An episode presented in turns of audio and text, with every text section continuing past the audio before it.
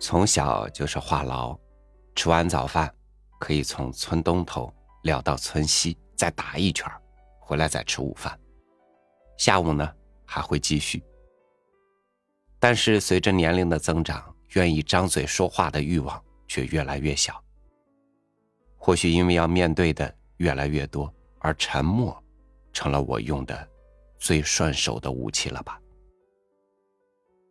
与您分享朱自清的散文《沉默》。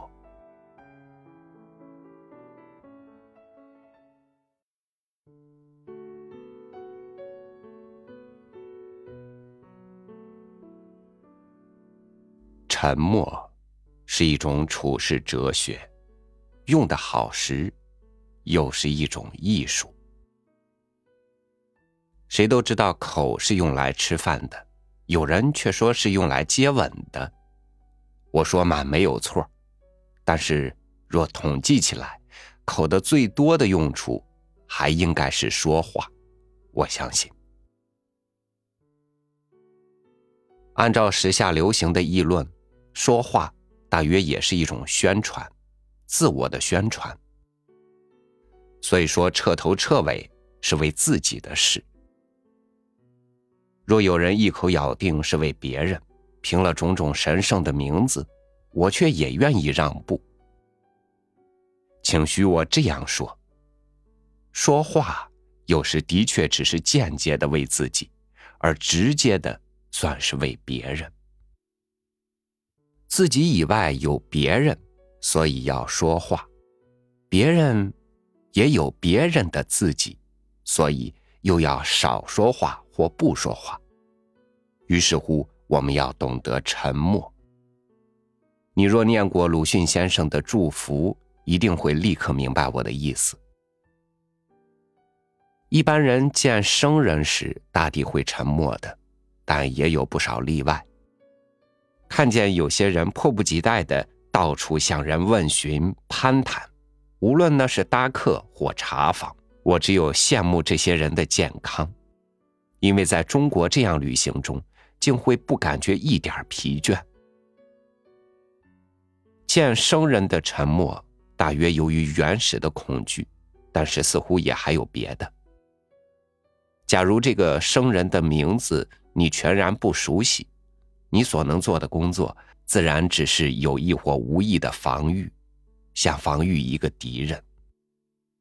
沉默便是最安全的防御战略。你不一定要他知道你，更不想让他发现你的可笑的地方。一个人总是有一些可笑的地方，不是？你只让他尽量说他所要说的。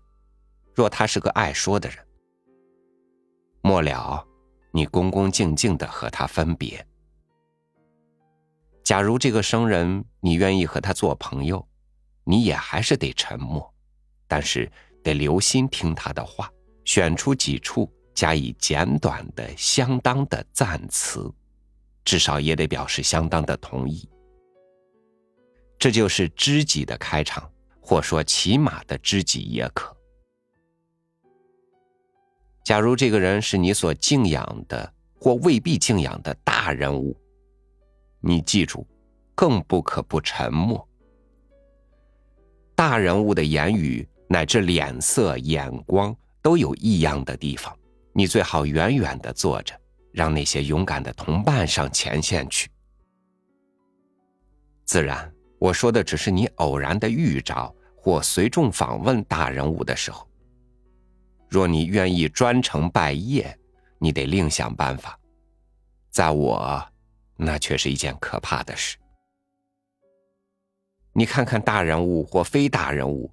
或大人物与大人物间谈话的情形，准可以满足，而不用从牙缝里蹦出一个字。说话是一件费神的事，能少说或不说，以及应少说或不说的时候，沉默实在是长寿之一道。至于自我宣传，承载重要，谁能不承认这是重要呢？但对于生人，这是白费的，他不会领略你宣传的旨趣，只暗笑你的宣传热。他会忘记的干干净净，在和你一鞠躬或一握手以后。朋友和生人不同，就在他们能听也肯听你的说话、宣传。这不用说是交换的，但是就是交换的也好。他们在不同的程度下了解你、谅解你。他们对于你有了相当的趣味和礼貌。你的话满足他们的好奇心，他们就趣味的听着。你的话严重或悲哀，他们因为礼貌的缘故，也能暂时跟着你严重或悲哀。在后一种情形里，满足的是你，他们所真感到的怕，倒是矜持的气氛。他们知道应该怎样做，这其实是一种牺牲，应该也值得感谢的。但是，即使在知己的朋友面前，你的话也还不应该说的太多。同样的故事、情感和警句、捐语，也不宜重复的说。祝福就是一个好榜样，你应该相当的节制自己，不可妄想你的话占领朋友们整个的心。你自己的心也不会让别人完全占领啊。你更应该知道怎样藏匿你自己，只有不可知、不可得的，才有人去追求。你若将所有的尽给了别人，你对于别人、对于世界，将没有丝毫意义。正和医学生实习解剖时用过的尸体一样，那时是不可思议的孤独。你将不能支持自己。而倾覆到无底的黑暗里去。一个情人常喜欢说：“我愿意将所有的都献给你。”谁真知道他或他所有的是些什么呢？第一个说这句话的人，只是表示自己的慷慨，至多也只是表示一种理想。以后跟着说的，更只是口头禅而已。所以，朋友间，甚至恋人间，沉默还是不可少的。你的话应该像黑夜的星星，不应该像除夕的爆竹。谁稀罕那撤销的爆竹呢？而沉默有时更有诗意。譬如在下午，在黄昏，在深夜，在大而静的屋子里，短时的沉默。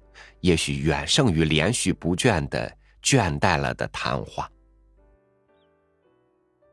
有人称这种境界为无言之美。你瞧，多漂亮的名字！至于所谓拈花微笑，那更了不起了。可是沉默也有不行的时候，人多时你容易沉默下去，一主一客时。就不准行。你的过分沉默，也许把你的生客惹恼了，赶跑了。倘使你愿意赶他，当然很好；倘使你不愿意呢，你就得不时的让他喝茶、抽烟、看画片儿、读报、听话匣子，偶然也和他谈谈天气、时局，加上几个不能解决的疑问，总以引他说话为度。于是你点点头，哼哼鼻子，时而叹叹气，听着。他说完了，你再给起个头，照样的听着。但是我的朋友遇见过一个生客，他是一位准大人物，因为某种礼貌关系去看我的朋友。他坐下时，将两手拢起，搁在桌上，说了几句话。就止住了，两眼炯炯的直看着我的朋友。我的朋友窘极，好容易陆陆续续的找出一句半句话来敷衍。这自然也是沉默的一种用法，是上司对属僚保持威严时用的，用在一般交际里未免太露骨了。而在上述的情形中，不为主人留一些余地，更属无礼。大人物以及准大人物之可怕，正在此等处。至于应付的方法，其实倒也有，那还是沉默，只消照样拢了手和他对看起来，他大约也就无可奈何了吧。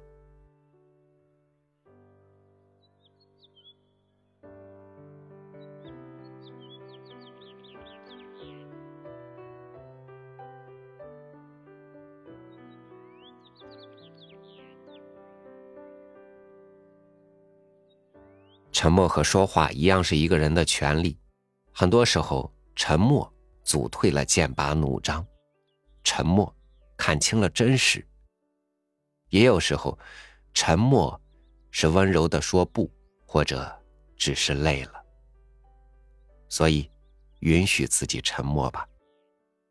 好，感谢您收听我的分享，欢迎关注微信公众号“三六五读书”，收听更多主播音频。我是朝雨。祝您晚安，明天见。